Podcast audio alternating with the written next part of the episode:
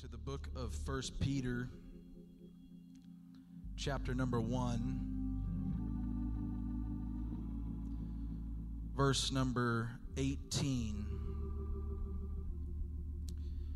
It reads, For as much as ye know that ye were not redeemed with corruptible things, as silver and gold, from your vain conversation received ye by tradition from your fathers, but with the precious blood of Jesus Christ, as of a lamb without blemish and without spot, who verily was foreordained before the foundation of the world, but was manifest in these last times for you who by him do believe in God that raised him up from the dead and gave him glory, that your faith and hope might be in God.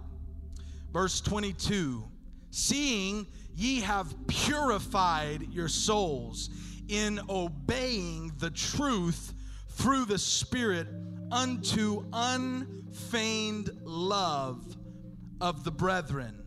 See that ye love one another with a pure heart fervently, being born again, not of corruptible seed, but of incorruptible, by the word of God, which liveth and abideth forever.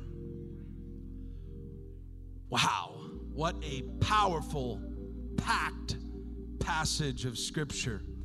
Tonight, I want to spend just a few moments in Bible study, preaching, teaching, whatever the Holy Ghost wants tonight. Unfeigned love. Unfeigned love. Let's put our Bibles down. Let's lift up our voices and let's pray that God would have His way in this house tonight. God, I worship you. I praise your name. I lift up your name. I pray that your word would be, God, anointed tonight, God, that you would minister to us. I pray that your voice would be heard, God. I pray that you, God, would speak into our hearts, speak into our lives tonight, God. Give us words, God, that we can live upon. Give us truth, oh God, that we can stand upon. I pray that you would direct us, God, guide us, and God, address our situations and our needs at hand in the precious, wonderful name of Jesus. Hallelujah. Everyone said, Amen. God bless you. You can be seated.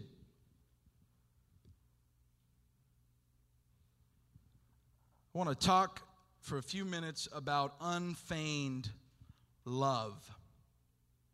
The Bible is in essence, a big love story. You can, you can read all throughout the scripture and find that from beginning to the end, it is God's love story to humanity.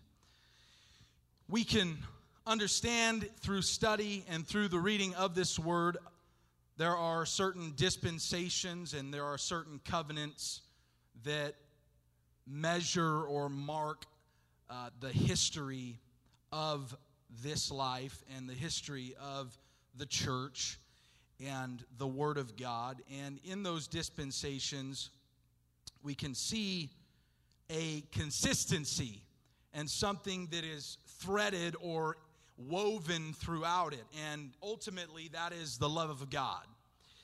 And uh, the, the first dispensation is the dispensation of innocence. And in the dispensation of innocence, this is the time of the Garden of Eden. And there is a covenant that God established with humanity, which is the Edenic covenant. And we can read about the fall of humanity, and then we can read and learn about a new hope that is given by God and a, a new covenant, essentially, that is given. And the next dispensation that we read about, the next era of time, is the dispensation of conscience. And in this period of time, the covenant was the Adamic covenant.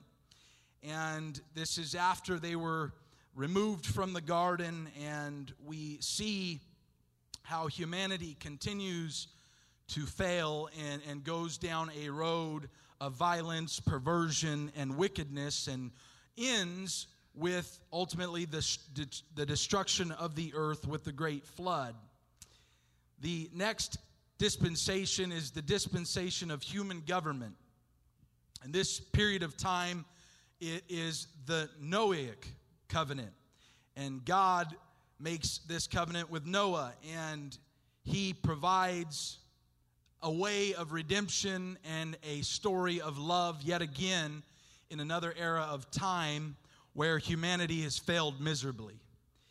And Noah preaches to them and, and, and tells them that the word of God has went forth and there is going to be rain and you need to do this to be saved and they decided not to listen to the voice of God and to the man of God and it ultimately ended in the confounding of the languages and this is the era of the human government the next dispensation is the dispensation of promise or the patriarchal dispensation. And in this dispensation, it is the covenant between God and Abraham, the Abrahamic covenant. And we can read about the lineage of Abraham and all of his descendants and about how God called Abraham out and he told his people to come out. And we ultimately end this era of time with Abraham's family decreased in experience and power with God, ultimately landing them in bondage under Egypt and Egyptian oppression. The next dispensation is the dispensation of the law. And the covenants are the Mosaic covenant, the Palestinian covenant, and the Davidic covenant. God delivered his people from the Egyptian bondage. He redeemed them. He gave them a new hope yet again. He gave them a, a new redemption all throughout each dispensation. There's a, there's a pattern that we're seeing. And it ultimately ended in the peak of Jewish, Jewish sectarianism, and Calvary was the ultimate judgment and sacrifice and that leads us into the dispensation that we are currently in, and that is the dispensation of the church. And in it, it is the new covenant. It is the gospel of Jesus Christ that was delivered unto us.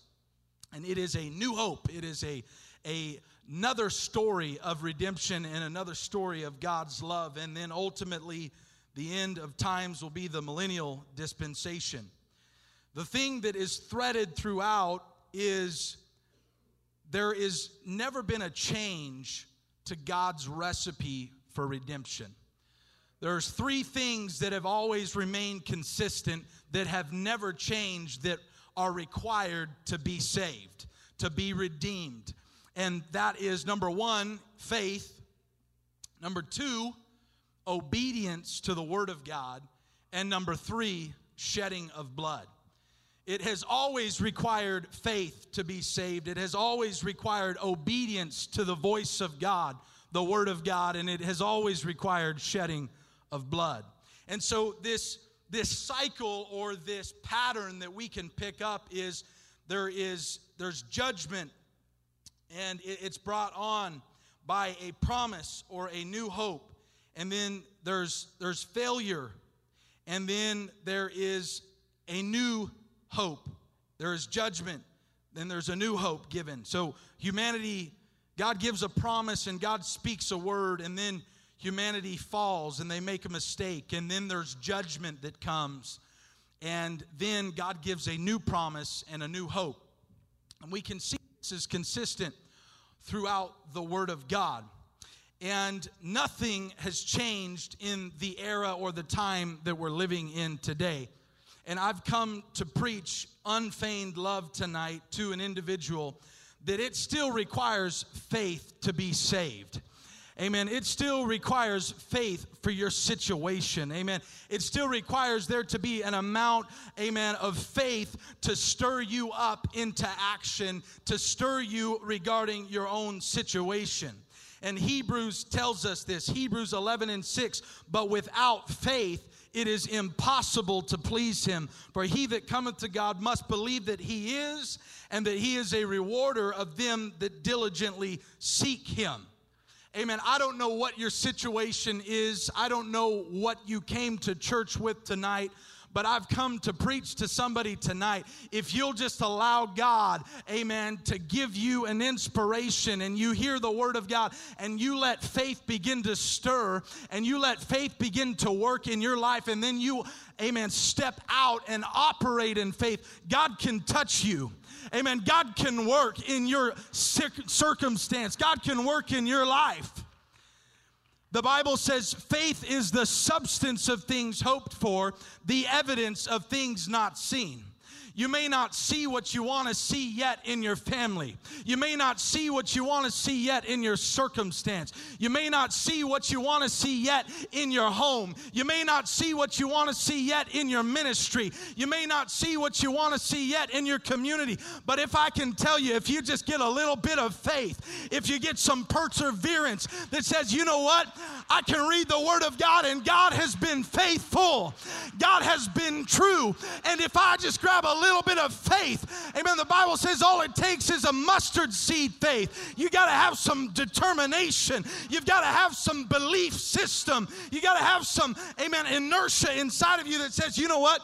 My situation doesn't look good right now.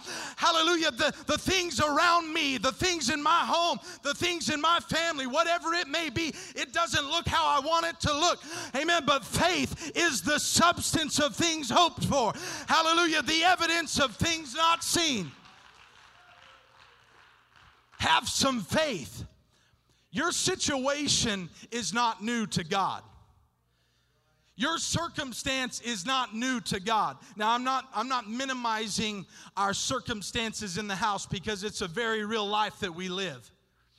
And there are mountains and there are valleys.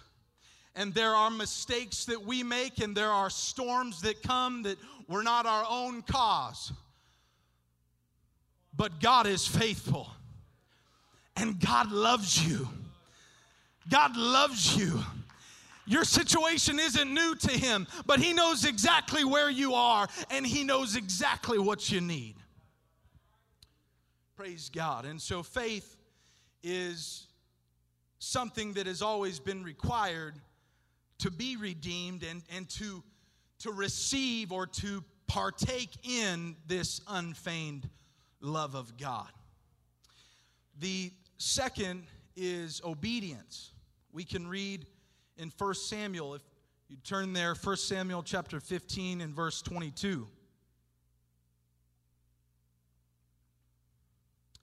It says, Does the Lord delight in burnt offerings? And sacrifices as much as in obeying the voice of God. Behold, to obey is better than sacrifice, for rebellion is as the sin of witchcraft, and stubbornness is as iniquity and idolatry.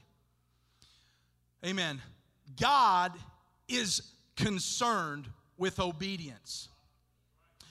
You know, there, there are things that God controls and there are things that are in our control.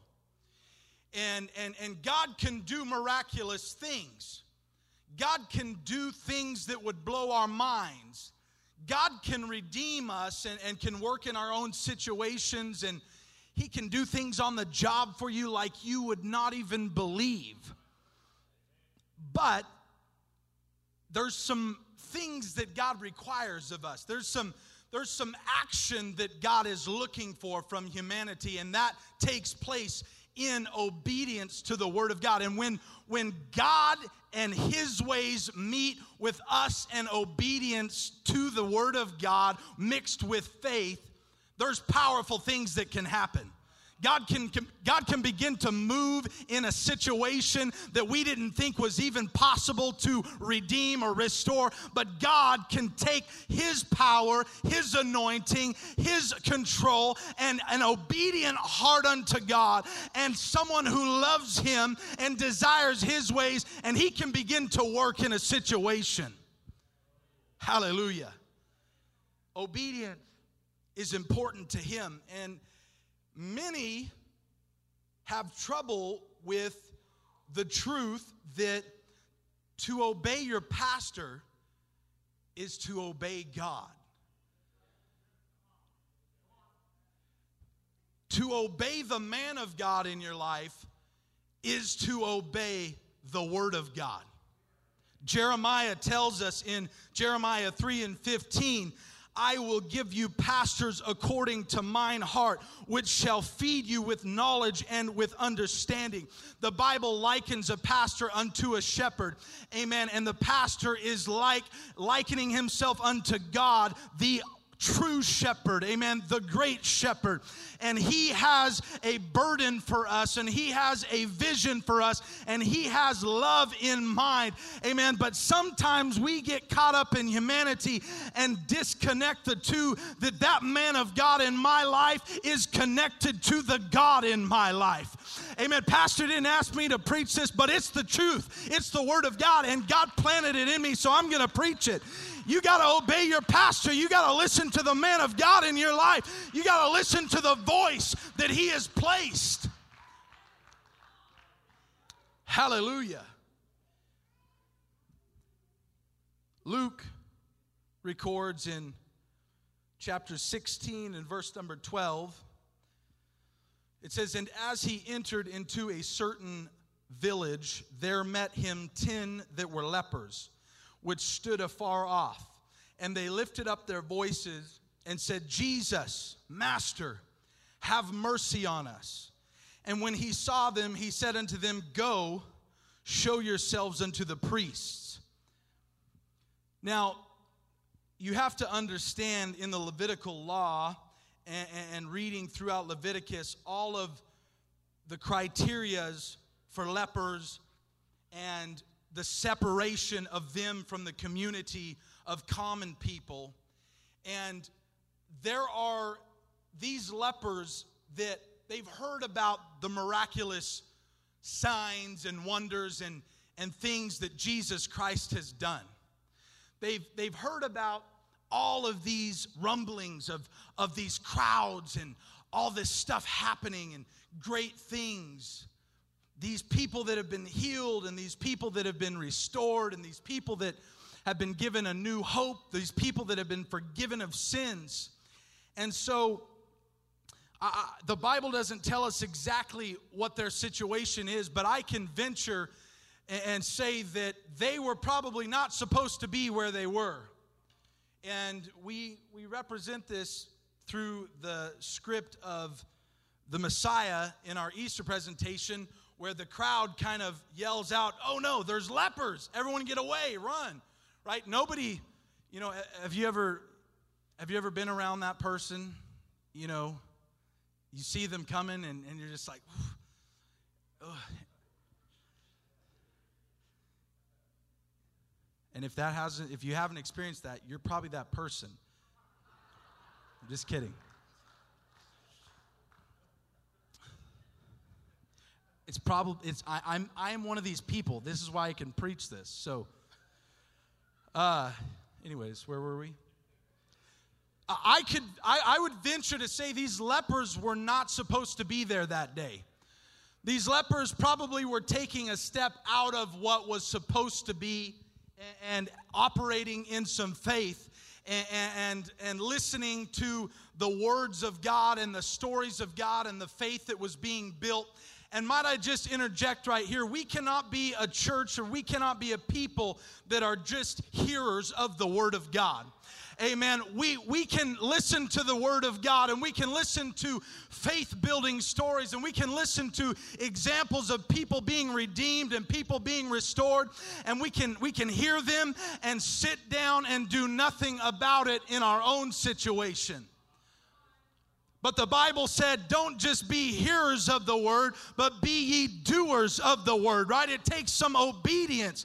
I'm telling you what, if you get a hold of this message, if you get a hold of obedience, it's not restriction, but obedience is anointing. Obedience is power. If you'll get up and you'll act on the word of God, you never know what God will do. He might just heal you, He might just save your lost loved one, He might just restore you.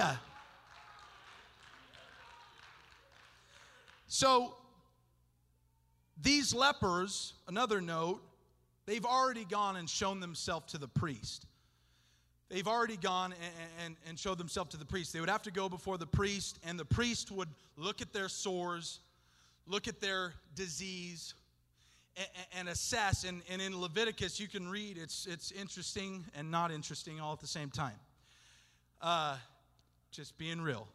White sores and all this stuff, and it's not very fun. It's not very pretty. And and if, if the, the sore is this white, or if it's gone down, or if it's done this, then we do this or we do that.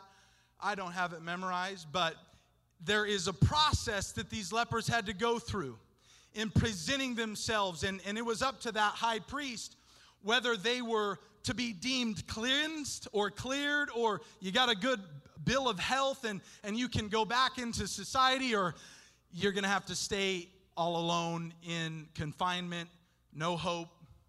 There's nothing else we can do for you. We got to think of everyone else. You've got to be put over there. And so, think about this. They, they've already gone before the high priest, and they've already showed themselves their sores and this disease that is infecting their body. And so they hear about the miracles, they hear about the things. Maybe it'll be like the woman with the issue of blood that when I just touch his garment, something will, will remove from him and come to me, and then he'll turn around and he'll, he'll heal me. Maybe that's how it'll be. Maybe it'll be like blind Bartimaeus if we just come to him and we say, Hey, I, I, Jesus, thou son of David, have mercy on me. And, and he'll, he'll ask us what he wants us to do, and, and he'll heal us. Or maybe it'll be like the, the lame girl, and he'll just, he'll see us coming and he'll say, Lepers, come over here and, and let me heal you.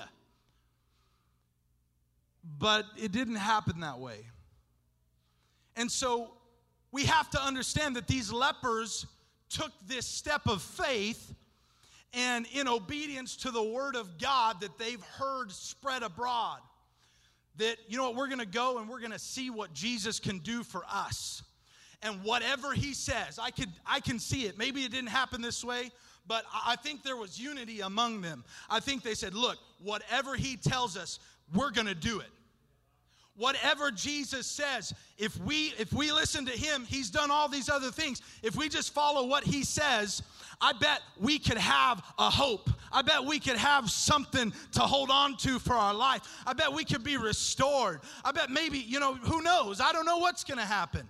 And if you approach God that way and you approach Him with humility, amen, He said, they said they called Him Master. They approached Him with some reverence, they approached Him with some humility. And I think they had it settled in their heart and mind whatever He says, we're doing it. Because the Bible says it has to be that way because they showed themselves to Jesus and he, when he saw them, he said unto them, Go, show yourselves unto the priests. They didn't stop, but say, Wait a minute, Jesus, uh, first of all, we've been there. Uh, we know all that routine. Uh, that's kind of why we're here. Um, you know, what you could do is just like reach down in the dirt and rub it and you could heal us. Or no no no no god. They didn't they didn't stop god and, and say you know jesus we know you've done a lot of great things but let me tell you how you should do it for us. Look look jesus you don't know where we are. You haven't had leprosy before You, you don't know what this is like to be all alone and confined away from everybody. You don't know what it's like to miss out on events, and you don't know what it's like to go through what we're going through. You don't know the pressure. You don't understand my situation. No, that, that's not the attitude that they had. That's not the mindset that they had. They didn't come and expect to argue with God. Let me tell you this arguing doesn't usually accomplish anything, it never brings forth anything good, as far as I know. So, uh, an attitude that says, you know what, whatever God says, whatever the Word of God says, whatever Jesus says for my life, that's what we're gonna do.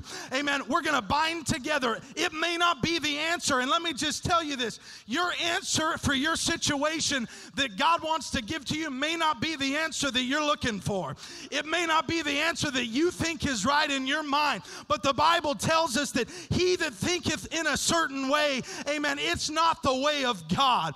Amen. But it's the way of death. So God's ways are not our ways. So when you put your faith in God and you put your trust in God and you say, I'm going to obey the word of God, I'm going to obey the voice of God, I'm going to obey the man of God. When you do those things, whatever the circumstance, I can promise you, your situation's going to be better than anything you could do for it. Your situation has more hope than your own hands taking it in control. And so the Bible says, as they went. These lepers, they didn't stop God and change his mind, argue, tell him how it should be done.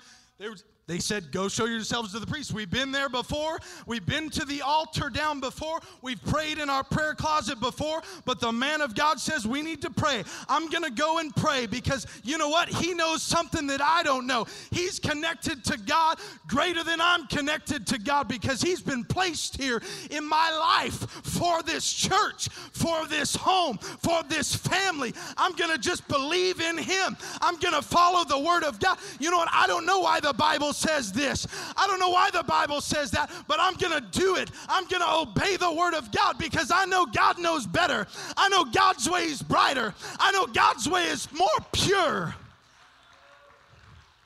The Bible says, as they went, they were cleansed. Obedience is a powerful tool in the house of God. Obedience is a powerful miracle for your situation. If you'll just dig into the Word of God, if you'll dig into the voice of God in your life and you obey it, woo! It's going to be much better than had you not. Praise God we can look at these dispensations. We can look at the people in the Word of God. We can see Adam and Eve and how one man's disobedience, as Romans put it, made many sinners and references Jesus Christ by one man's obedience, many were made righteous. There's power in obedience. Adam and Eve's situation would have been totally different had there been obedience to the Word of God. We can go step by step. In the days of Noah, the people could have been saved had they just obeyed the voice of God in their lives. Praise God. And so, God is, is here. Revelations 3 and 20 says, Behold, I stand at the door and knock. If any man hear my voice and open the door, we've got some things to do on our part. We've got some work to do on our part.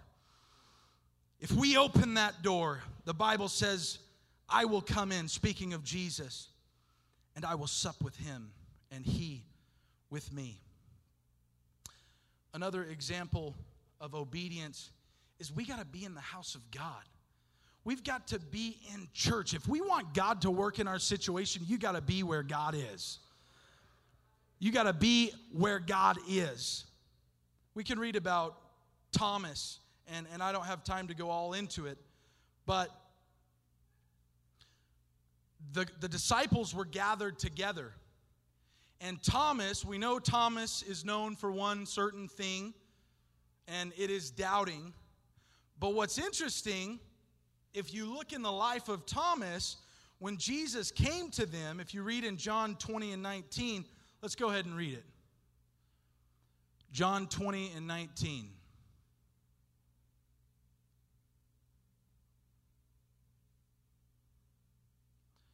Then the same day at the evening, being the first day of the week, when the doors were shut, where the disciples were assembled for fear of the Jews, came Jesus and stood in the midst and said unto you, Them, peace be unto you. Next scripture. And when he had so said, he showed unto them his hands and his side. Then were the disciples glad when they saw the Lord. Then said Jesus to them again, Peace be unto you, as my Father hath sent me, so send I you. And when he had said this, he breathed on them and saith unto them, Receive ye the Holy Ghost. Whosoever sin ye remit, they are remitted unto them, and whosoever sins ye retain, they are retained. Next scripture. But Thomas, one of the twelve, was not with them when Jesus came.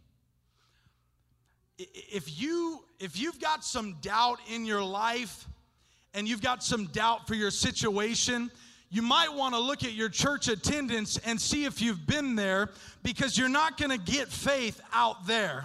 You're not going to get faith sitting at home. You're not going to get deliverance sitting at home. Amen. Thomas was not there when Jesus met with him. And that's probably why he doubted when he heard these things that happened because he wasn't at church to experience the power of God. He wasn't at church in that altar service. You just don't understand. You would have just had to have been there. Praise God. The Bible tells us in Hebrews we can't forsake the assembling of ourselves together as the manner of some is, but exhorting one another as so much more as you see the day approaching. This was church. The disciples were gathered together. But the one that wasn't there, he doubted. You got to get to church. As the musicians come, Unfeigned love is what we're teaching about, preaching about tonight. The last and the final recipe for salvation that's never changed is there's, there's got to be faith, there's got to be obedience, and there's got to be shedding of blood. And we can read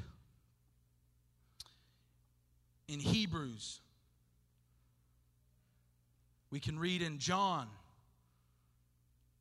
we can read all throughout the scripture and see this is a giant love story. God loves humanity. He, sees our failures, He sees our shortcomings, but He's given us a recipe that if we'll mix this together, He can work in our lives and He can do great things. John 15 and 12 says, This is my commandment that ye love one another as I have loved you. Greater love hath no man than this that a man lay down his life for his friends. Ye are my friends if ye do whatsoever I command you.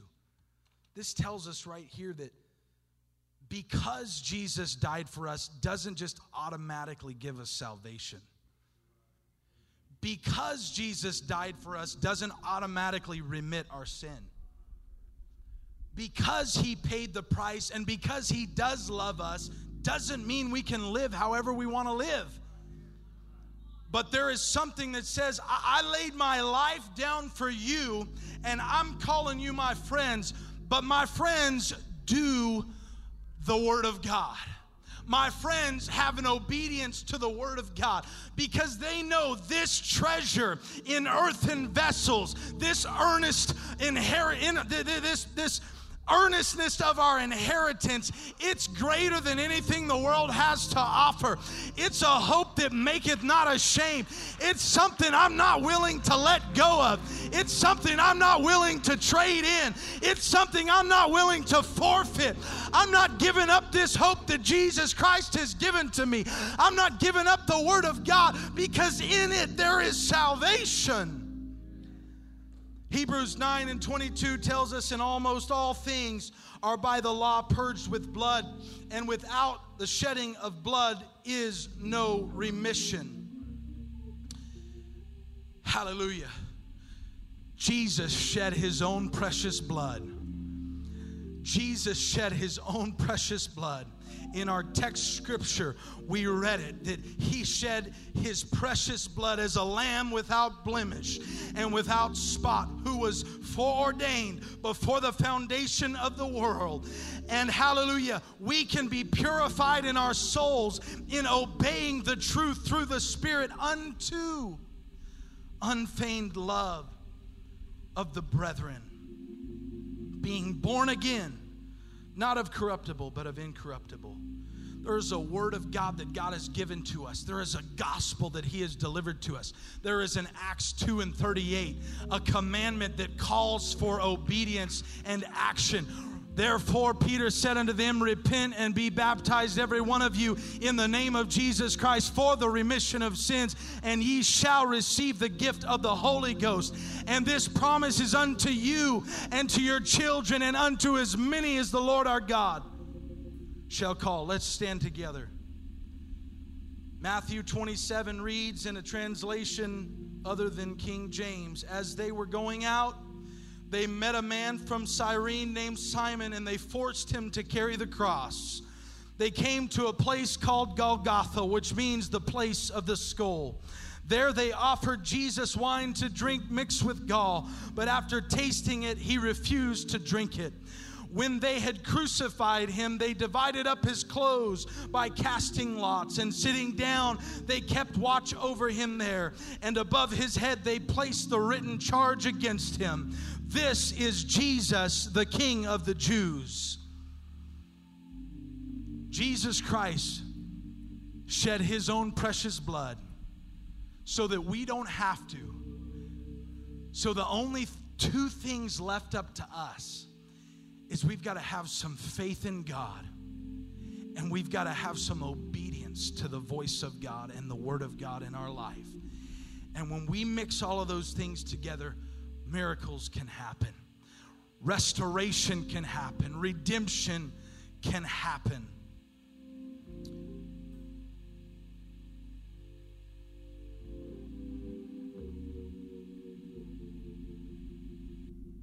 Unfeigned love. God loves you and sees exactly where you are, and He knows exactly what you need. And it's up to you to come and to get it. As they sing, these altars are open. If you would like special prayer, you can come down to the front and you can lift up your voice. If you need restoration, if you need God to work in your situation,